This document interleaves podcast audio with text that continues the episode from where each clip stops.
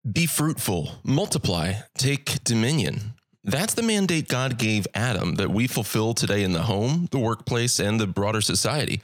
But Christians are called to preach the gospel to the world and make disciples. Is this a separate task or maybe a new dimension of the original marching orders? To understand mission as beginning in the garden and beginning with Adam makes mission fundamentally a proactive endeavor. When we don't start at the beginning of the story, we can begin to think the goal is to just get people out of hell. When we begin with Adam, we see that God has an actual mission for this earth to manifest his glory throughout creation. Today, Matt Newkirk shares what it means to fill the earth. But first, a word from ABWE President Paul Davis. ABWE missionaries are coming beside the lost and the hurting around the world. And through the Global Gospel Fund, they're pulling people from the darkness and training them as leaders. They're planting churches, and they're even beginning their own missions movements. You may already support one ABWE missionary. Would you consider a gift to the Global Gospel Fund to support all 1,000 of our missionaries? Thank you for that. Become a partner today at abwe.org slash global gospel fund.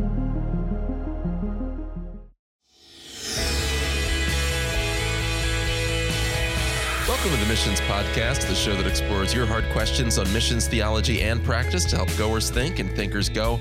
I'm Alex Kocman, Director of Advancement and Communications for ABWE, joined by Scott Dunford, West Coast Mobilizer, lead church planter for Redeemer Church in Fremont, California. And Scott, I have had very little on my mind lately outside of house life, outside of baby life, since we welcomed our third little one into the world. And let me just throw something at you and then hear your reaction to it. Sound good? Yeah, let's do it. You, you know, there's this tension. I, I even remember we talked about it in our past interview with Michael Foster, but this tension between evangelism outside the home and and discipling your little ones at the breakfast table and raising them up in the fear and nurture of the Lord. And there's this tension between the Great Commission in terms of outreach, in terms of going uh, making disciples among the the unreached, the unevangelized, versus the creation mandate, the cultural mandate, the taking of dominion, the leading of your household that you see all the way going back to Eden and, and what humans are designed for, that natural flourishing that sort of happens in the realm of creation.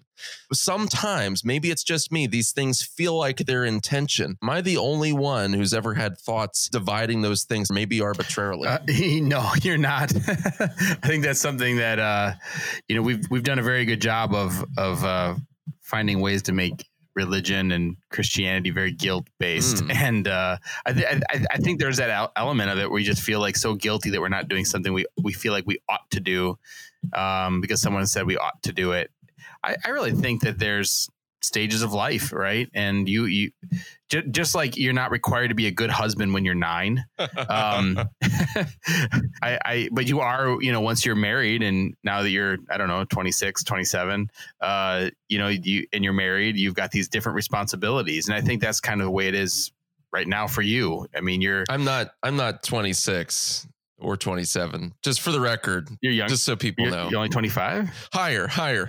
Man anyway, i always thought you were move, younger move along that. move along. Um, but you know you have stages in that and what you're doing and evangelizing and discipling and your your family is crucial right now and it's going to be crucial for you know the, the time of a type of attention you have to give to it now is different. So i would say take a break re- rest easy uh, fulfill what God's given you right in front of you and take care of your wife right now and loving those kids.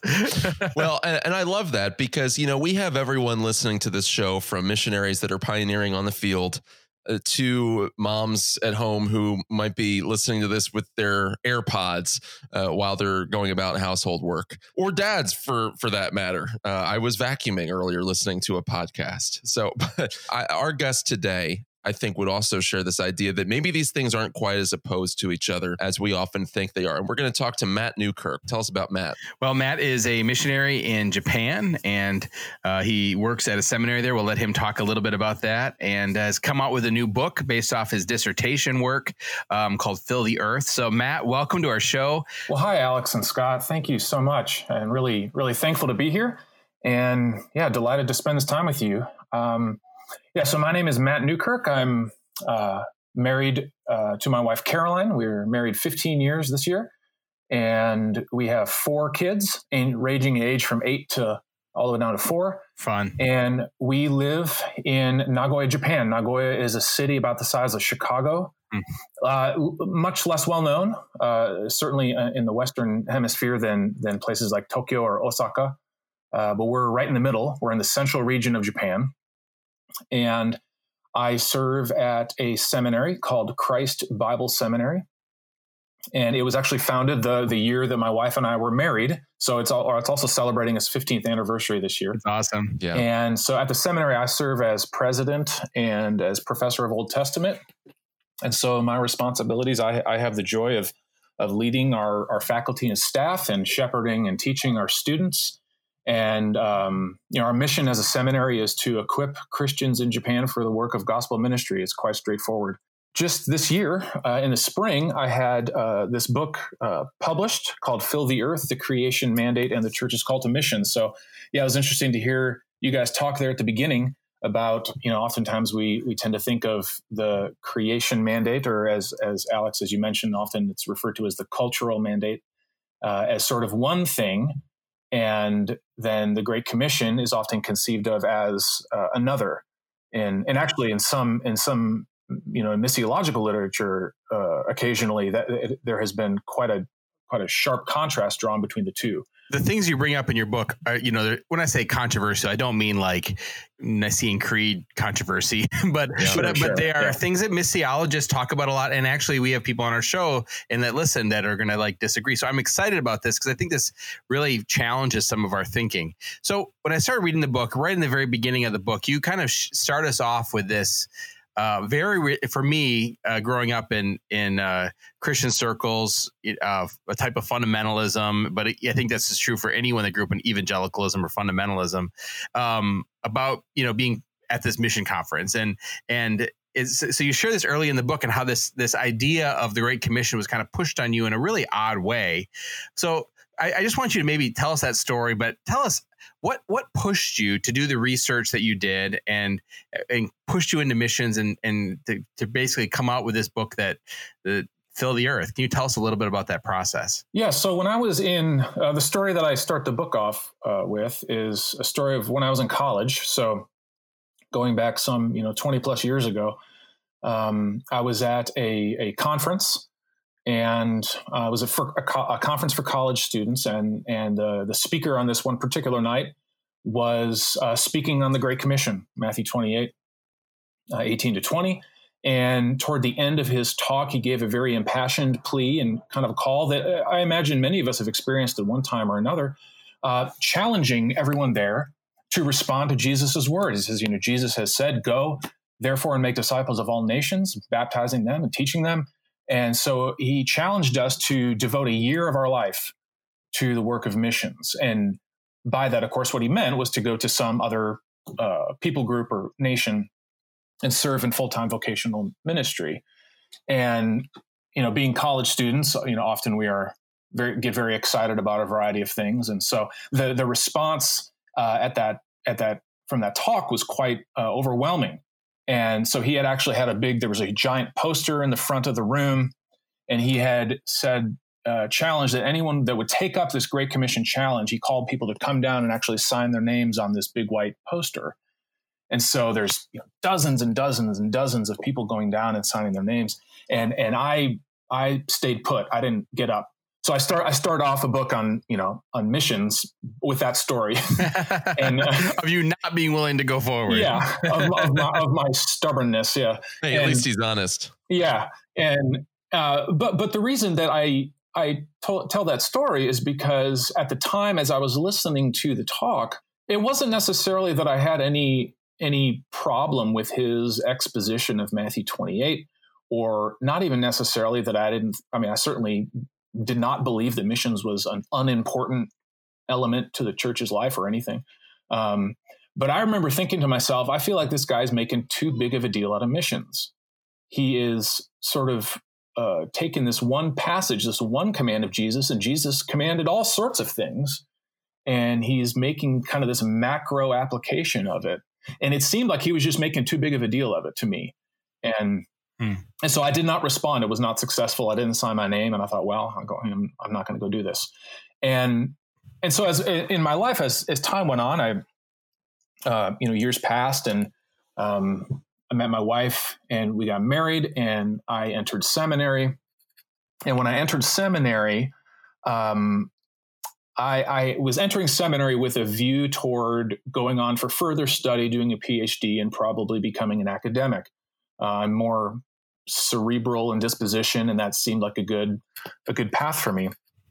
Well, my first year in seminary, I had a couple of classes in particular taught by an Old Testament professor uh, who is has moved on from this seminary now is a man named Richard Pratt. He's actually the now the president of a ministry called Third Millennium Ministries, and they do all sorts of great work for uh, mm. uh, seminary education around the world uh, that they're putting on on video. Uh, but anyways, back then he taught uh, on the campus of Reformed Theological Seminary where I went to school, and two classes that I took from him in particular really just transformed the way that I viewed the Bible, thought about the church, viewed the world, thought about myself. I mean, it was really, really disruptive to to the way mm-hmm. I had just viewed reality and, and everything. And right from that process, and basically, the, what has become fill the earth, the seeds for that thinking were were laid in those in that first year in when I was in seminary, which was also 15 years ago, the first year of my marriage. So all, everything comes back to, to, to, that time. I, I want to get deeper into that type of thinking that you're referring to, though. You said this type of thinking that's in Fill the Earth, and our listeners are thinking, well, I haven't read Fill the Earth, and i am holding a copy in my hand. Scott's got a copy in his hand as well. One of the things you write about is the Missio Dei, the miss, the mission of God um, in the world. Uh, we often start by talking about our mission, the Great Commission, Matthew 28. We, we immediately jump to what we're uh, responsible to do. You start with the Missio Dei. Define that for our listeners. Uh, why is that the foundation? What does that have to do uh, with our role? So, the Missio Dei is a, is a, Latin phrase that simply means the mission of God. And um, in, in, in missiology, especially in the last you know 50, 60 years in particular, uh, this concept has really come to the fore. And it's the idea, you know, like you said, um, for a lot of, uh, I would say, certainly North American evangelicalism, we often tend to start with what does God want us to do? What is God commanding us to do? And, and that's not necessarily a wrong question. Uh, there's nothing wrong with that.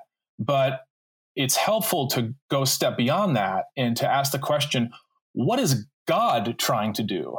What is God trying to accomplish? What is God's mission? What is God's objective? What is God's goal? Why did God create? What is He hoping, mm. um, or what is He planning uh, uh, to have happen in this creation that He has made? And so the Missio Dei is really, in some ways, kind of addressing that issue. What is God's mission?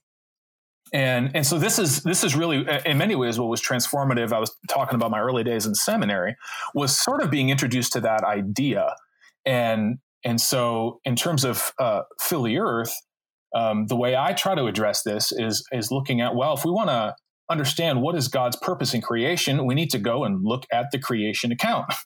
Um, and and so, in looking at the hmm. creation mm. account, you can see uh, a few things going on. The God uh, creates the world uh, by speaking, and He uh, assembles the world into a um, a particular uh, physical space he creates uh, separates um, various spheres of creation. Then he fills those spheres with um, rulers. So you have the the sun and the moon, and then you have the fish and the birds, and then you have the animals and the humans.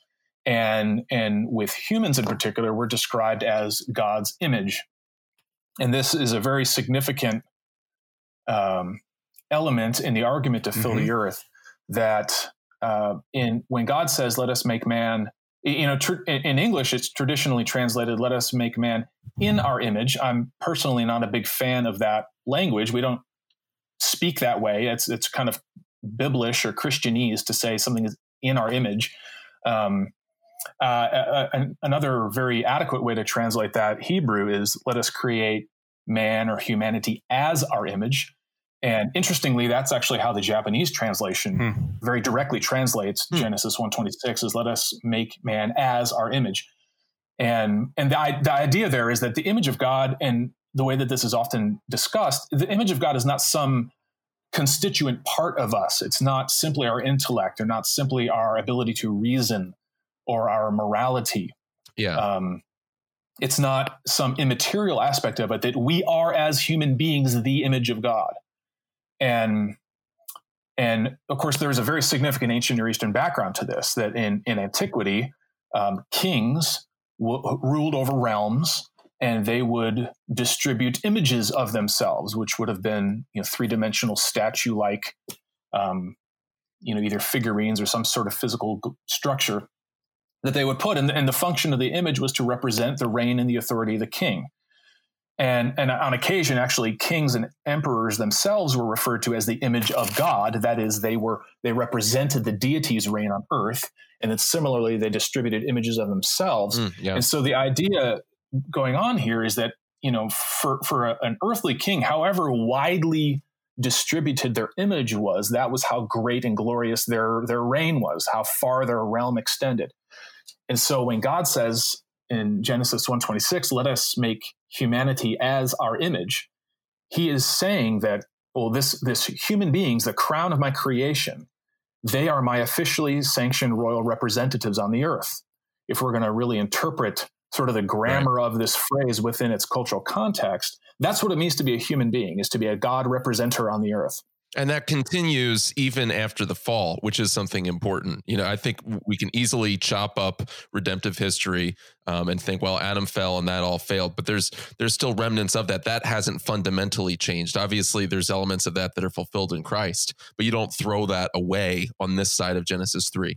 Oh, absolutely, yeah, and, and even in specifically in Genesis nine, after the flood, God repeats when yeah. when He gives the uh, the sanction for capital punishment to Noah and his sons, he says, you know, whoever sheds the blood of man, by man shall his blood be shed. For as the image of God has God created man. He gives the image of God is the reason why we are not to kill or murder somebody else is because we are God's image, because we represent him. We are we have a we have a, a God-centered focus to our existence.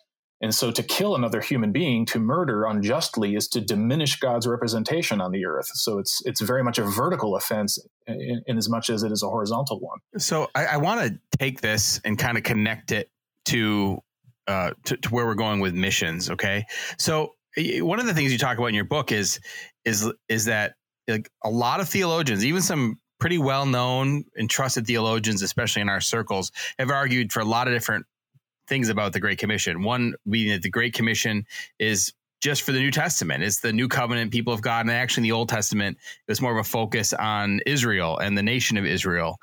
Um, but you argue that the Great Commission is actually rooted in this very important concept of our humanity and the fact that we are made in the image of God.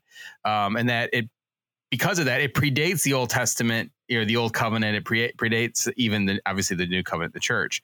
So what what difference does that distinction make for for missions? How in the world can missions be tied all the way back to the fact of our our very basic humanity made in the image of god? In other words in what way was adam a missionary of sorts? Uh, yeah so that's that's uh, yeah that's a great question. So um, you know w- with that foundation of humanity as god's image uh, and then kind of circling back and connecting this to the issue of the Missio Dei, um, what we see in God's first reported speech to humanity.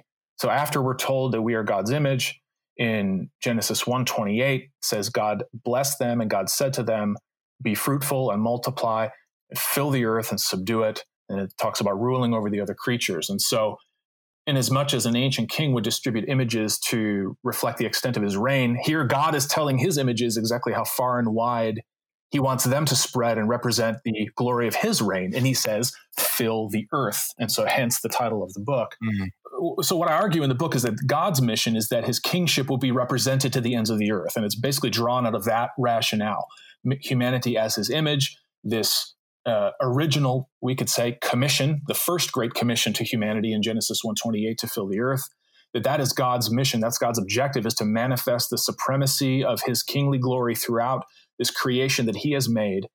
Um, and to do so through the earth filling movement of his representative images. That's, that's God's mission. And, and so therefore the mission of humanity, the mission of Adam is to fill the earth and thereby represent the fact that God is king over the entire earth. So that um, you know to uh, to speak to Alex's you know question, how in what way was Adam a uh, a missionary in the sense of w- one being sent on a particular task or a mission? That that was his task.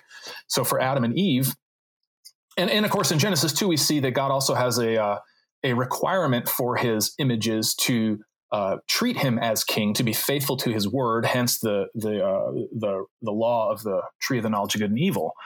And so, if Adam and Eve had been faithful, had treated God as king, had obeyed his kingly word, his decree, and had refrained from eating of just this one tree, God, you know, says, freely eat, you may eat of any tree in the garden. So he's a very gracious king. Um, but of this one tree you shall not. And this was a way that they could demonstrate his supremacy, their submission to him as king. Then, if they had been faithful, then they would have procreated, been fruitful, they would have multiplied, they would have spread, and they would have filled the earth and demonstrated the glorious reality that God is king of the world. Um, but of course, as we know, uh, Adam and Eve failed to treat God as king. They listened to the word of the serpent and they reject God's kingship. And so that kind of you know puts the whole program uh, onto a different track. And so then they're uh, banished from his presence. And then we enter what we refer to as redemptive history, where God immediately promises that a, an offspring of the woman will crush the head of the serpent and that he will bring redemption to his people. So then we have the history of redemption. You know, the question was asked, how, is this relevant to the work of missions now? And one thing just for the readers to know is what what I love what you do is you take each phase of the redemptive history program that's unrolling throughout uh, the Old Testament and you frame that in terms of mission you know the the exile represented that israel had failed its mission right? That they weren't a light to the nations and, and god let them taste the repercussions of that. Uh, even just some of the titles that you assign to those phases in israel's history are incredibly helpful. Uh, but uh, we do want to see how that ties into mission today. Uh, let's take a quick break first matt and then we'll come right back. We're going to come right back with matt newkirk author of fill the earth the creation mandate and the church's call to missions Hi, I'm Scott Dunford, and I'd like to share with you about a new nonprofit ministry established to help churches, Christian schools, and other ministries protect children and prevent abuse. Rich Hammar from Church Law and Tax states that the number one reason that drives churches to court is child sexual abuse. I can't think of anything more devastating to these lives, their families, and our witness before a watching world than sexual abuse that takes place in ministry. The traumatic impact often leaves the vulnerable not wanting anything to do with God or His people. Our efforts toward evangelism, discipleship, and spiritual formation are not only neutralized, but shattered. Evangelical Council for Abuse Prevention was formed to help ministry leaders understand the complexities of child protection and abuse prevention. They are establishing standards and an accreditation program that will help verify that appropriate measures are in place at your church or ministry. Learn more about them. Find a helpful and free assessment tool to help you see how you measure up in this area. Go to abuseprevention.org and click on the link for this resource assessment. Evangelical Council for Abuse Prevention. And this June, attend the national conference. Go to abuseprevention.org and register with ABWE21 as the promo code to receive 20% off your ticket. That's promo code ABWE21 to receive 20% off. Brooks Buser, president of Radius International. I am here with Mark Dever, senior pastor at Capitol Hill Baptist and president of Nine Marks. When you go to a culture that's a different language than yours, you're ending up in a kind of majority language that's been reached.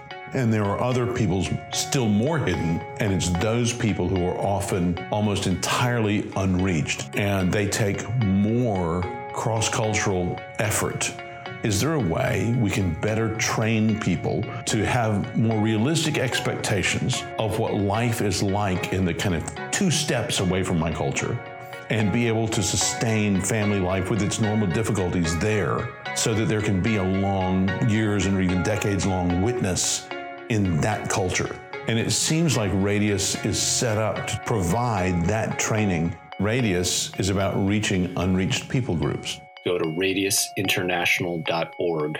Radiusinternational.org. And we're back with Matthew Newkirk, author of Fill the Earth.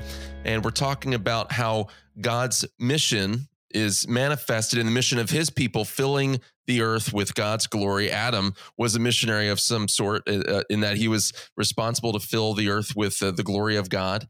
And you get all the way to the second Adam, Christ, who's given a dominion mandate of his own with his wife, the bride of Christ. And she's told to fill the earth with disciples, not with just biological children. And so it's really fascinating that you see there that mandate that's given is repeated in a way in the Great Commission. And Matt, what we're trying to figure out is how does understanding this, how does that actually translate into what the church is called to do on mission today and what individuals are called to do on mission today? One of the most significant ways that this thinking contributes to and really can change our perspective on the work of missions today is to understand mission as beginning in the garden and beginning with Adam makes mission fundamentally a proactive endeavor. Um, I think the way that we often conceive of missions nowadays is as a reactive response to the presence of sin in the world.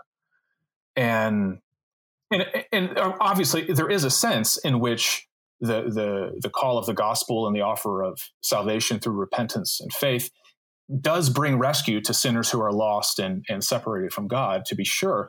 But when we don't start at the beginning of the story, we can begin to think that, well, when someone is uh, justified, that that's sort of the that's the end of the story. That well, we were lost, and now I'm found, and then great, and now I can, you know, I, as long as I live a holy life, I'm going to die and go to heaven, and then that's sort of that that's the goal is to just get people out of hell Whereas when we begin with Adam, we see that God has an actual mission for this earth, for creation, not simply a mission to rescue people from hell, but rather to manifest his glory throughout creation. And so what this means is is in my mind a couple of things. One is that as we conceive of the work of missions today, we should be thinking proactively rather than reactively. And what I mean by proactively is we, we need to ask the question well, if God's mission, the Missio Dei, is for his kingship to be represented to the ends of the earth, that is throughout all creation, and if the way that that is executed now is by reaching every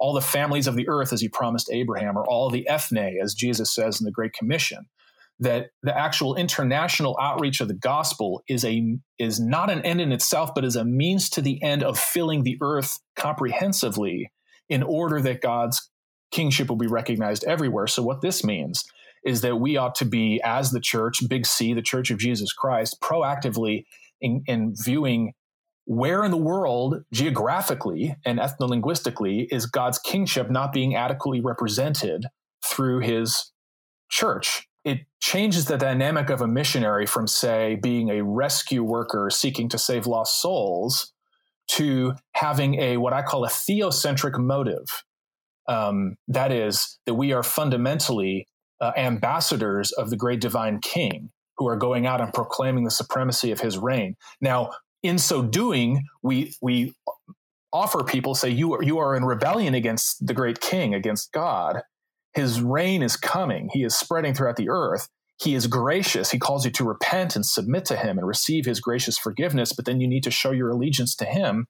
And so it makes the missionary a proactive agent and then what it also does is it means that when someone comes to faith, that they that is not the end of the story. That's actually the beginning. They're actually resuming their original ontological function as a human being. That is, they are now finally, because they are submitting to the king and representing his kingship, they actually um, resume their role as a God representer in this world because they're no longer rebelling against the king, if that makes sense. I think that's incredibly helpful because I think that we are predisposed to think of the Great Commission as purely evangelization. And that was the big, I think, catchword of 20th century missions was was evangelization, not just evangelism, but rendering the whole world evangelized. The Great Commission is not just an evangelist imperative it, it continues after the point of evangelism. And uh, there's a lot of talk of that today. Yeah, I, I, don't think that's a super revolutionary thought for every listener. Well, of course, people need to be discipled after that. But we still have this thought, especially with unreached people groups, that when that last person in that last tribe has access to the gospel and just hears it, and and responds to it, then that's going to be the moment that, that Christ is going to return to earth. Uh, rather than thinking, how can we comprehensively not only not only get people through to the point of conversion uh, by the Holy Spirit's power, how do we move them into a life of Christ likeness and how can we uh, you know spread the glory of God throughout the earth after that point? It doesn't it doesn't stop at that point. Evangelism is the beginning of that. You're getting at that and it's obvious, but we don't mm. think that way. We think that missions is is purely the the base minimum, get everyone exposed to the gospel and then leave the rest up to God. And that it's it's fundamentally not that. Yes, yes, it's a, it's a much more comprehensive endeavor. And I think if if someone were to read the book, that that would be one of the, the, one of the takeaways that I would want someone to have is that we have made the work of missions uh, primarily an anthropocentric endeavor. And again, it's not it's not that we shouldn't have concern for the for the fate of the lost or desire to see people saved. Obviously, we should have compassion for those who are outside of Christ, absolutely. And yet, that ought not be our, uh, I would argue, our most fundamental rationale for engaging in in missions and that it actually should be a theocentric rationale. And and really holding that rationale then that's really what at least for me personally provides me the fortitude to endure through difficulty because if my if my work as a missionary was at least just for me emotionally and existentially was kind of grounded on my love for the people to whom I am seeking to minister that that has a that has an end date on it in the sense of I'm a finite human I'm fallen people disappoint yeah. us people frustrate us the way that we view people can change sort of you know can sway with the wind and when things get tough there are times yeah. as a missionary you know that you're frustrated with the people that you're trying to minister to and if your your yeah. your heart beating for them is what is driving you again right. that, that, I'm, I'm, I don't want to be misunderstood. I'm not trying to say that's a bad thing. I mean, I, and personally, I love the Japanese people, but that that is that is shaky ground and when things get tough then oftentimes you know people that cannot be strong enough to to sustain somebody whereas if our calling and if our work and if our passion is grounded first and foremost in our commitment to God and to His glory. That there is nothing that can yeah. shake that. Uh, uh, there's so there's so many things I want to ask you, and there's so many good things in the book. I, people are just going to have to get it and and, and read it. So I, I want to skip ahead toward the end of the book. Um, you you argue you, you kind of talk about different ways that we approach the gospel. And I think this gets to evangelism and the way we start applying this to even evangelism and church planting. You argue that we do better to summarize the gospel instead of two major components that we typically do to four filling the earth as God's representatives, which you've talked about, um, being grateful, uh, that, that, secondly, understanding we're sinful, under judgment, and unable to fulfill our mission that God created us for. Thirdly, Jesus died for us and brought our for, bought our forgiveness. And I'm kind of summarizing these. Uh, and 4th mm-hmm. in our forgiven state, we are we are reconciled to God and restored in order to fulfill fill the earth as God's representatives. So if, if you were to just kind of sum that up for us, and you've done that all throughout, but I just want one more time. Why is this significant a significant difference from the way that the gospel is typically summarized. Um, what is different about this approach than the ways you've seen it typically summarized? And why do you think, how, how will that transform the way we think about uh, evangelism and missions in general? Yeah, because I think a lot of people that hear that think, well, no, I've heard the gospel presented that way. That that sounds, you know, like the way that it's done, but that's probably not the case in my experience, you know, the reason I have that in that section at the end is over the years. I mean, I've grown up in the in the in the evangelical church in North America. I've you know was involved in campus ministries when I was in college, and um, have been to varieties of missions conferences and read books on evangelism, and just heard it done. Of course, like um, I imagine you know all of our listeners will. And uh, you know, obviously there are exceptions to this, but in my experience, at least, by and large, the way when people talk about, okay, how do we evangelize or how do we share the gospel, you often hear, well, you have to give the bad news before the good news. That is, it, the way things start is we are sinners mm. who are who deserve judgment. But the good news is that God has provided forgiveness by sending His Son Jesus to die on our behalf. And so, if we will repent of our sins and put our trust in Jesus, we can have assurance of full forgiveness and know that now we are, um, you know, we'll, we'll, we'll, rather than going to hell, we'll go we'll go to heaven. Is uh, you know, in, in broad strokes, how how the good news of Christianity is often communicated, and that's there, there's not a statement in there that is is untrue, but in my in my estimation, it's it's not the full story. This is like if we had a if we had a, a, a play, you know, a drama with four acts, and we have stepped into act number two, right, right there, and and we've gone on to act number three, and we've left out act one, we've left out the beginning, and we left out the end.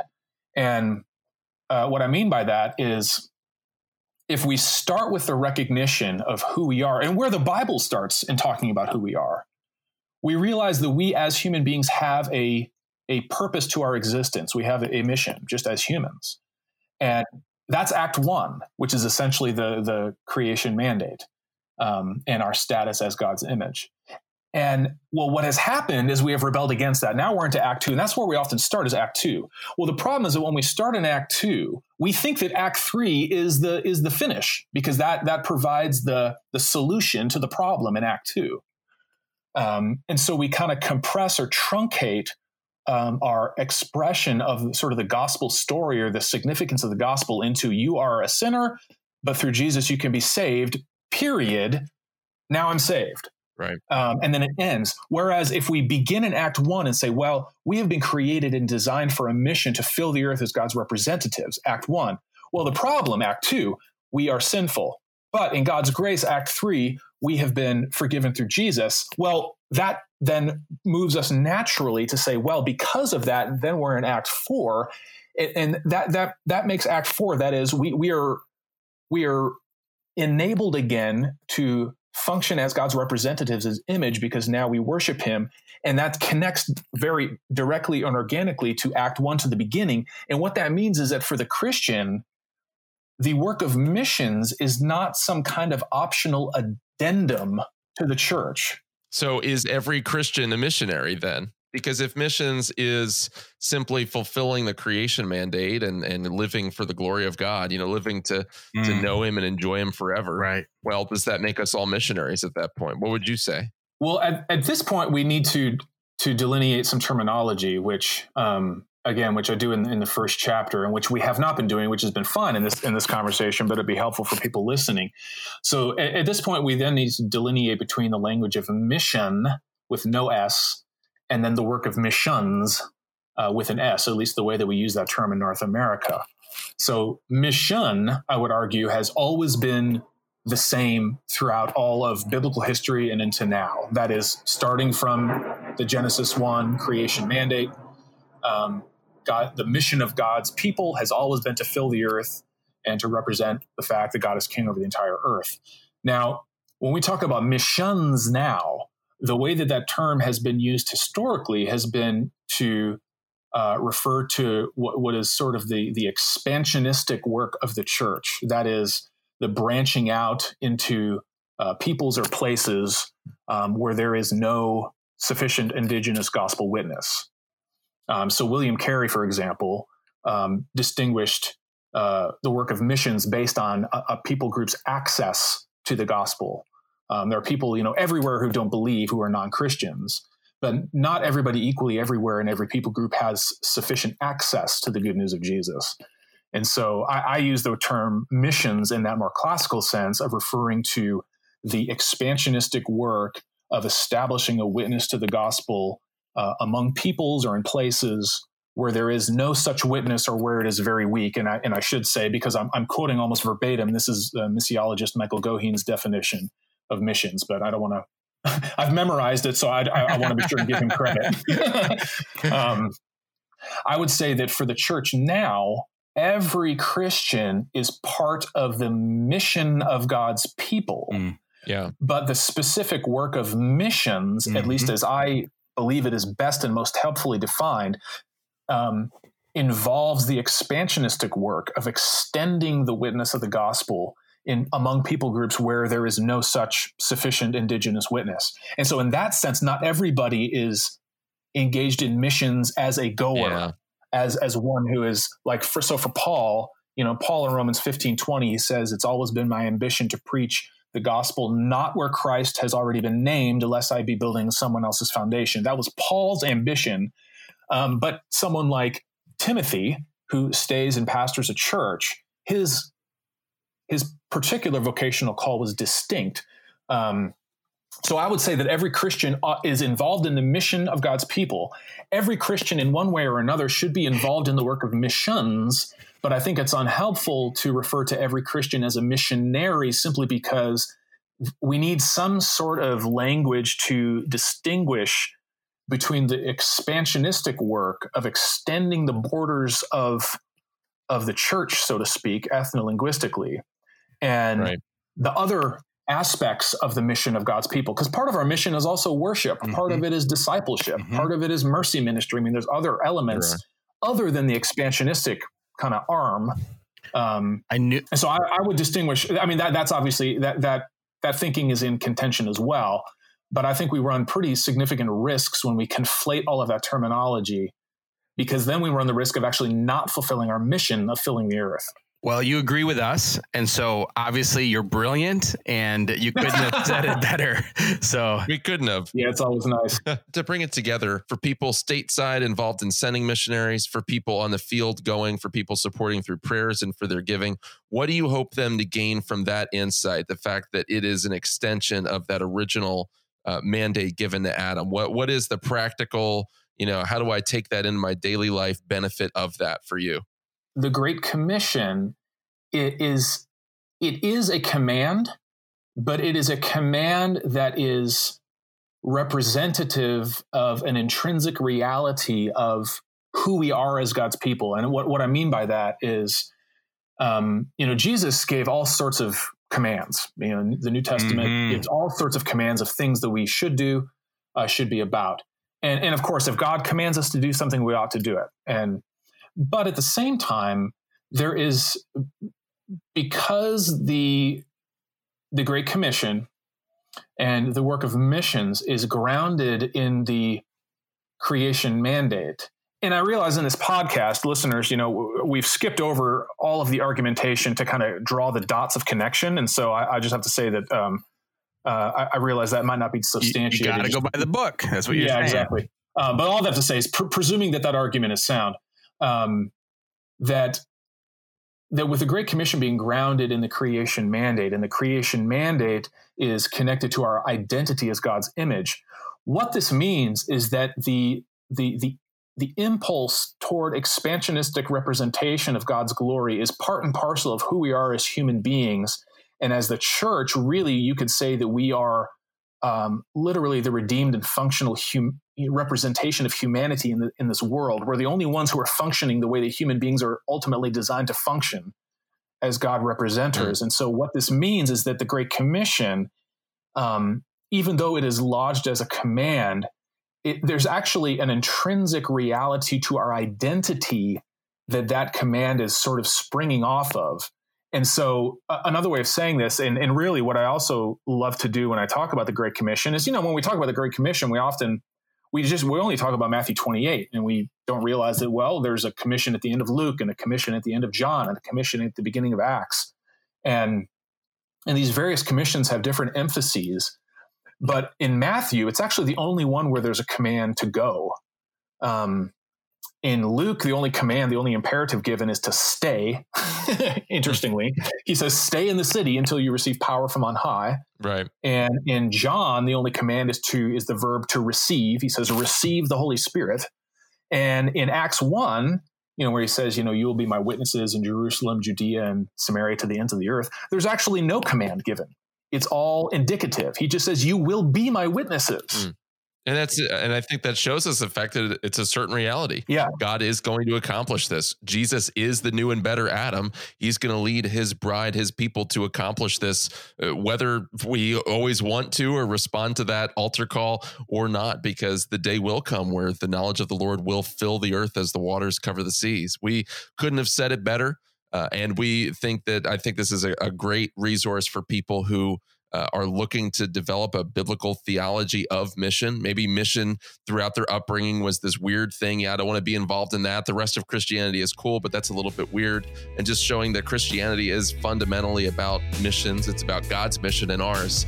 And this is good reminder of those foundational uh, truths. So, Matt, thank you for joining us today. We really appreciate your insights on this topic. Well, thank you guys. I really enjoyed it. I appreciate you having me. To get more content, go to missionspodcast.com or check out abwe.org slash podcast. If you like what you hear, please subscribe, rate, review, and share. To ask a question or suggest a topic, email alex at missionspodcast.com, and we'll see you next time on the Missions Podcast.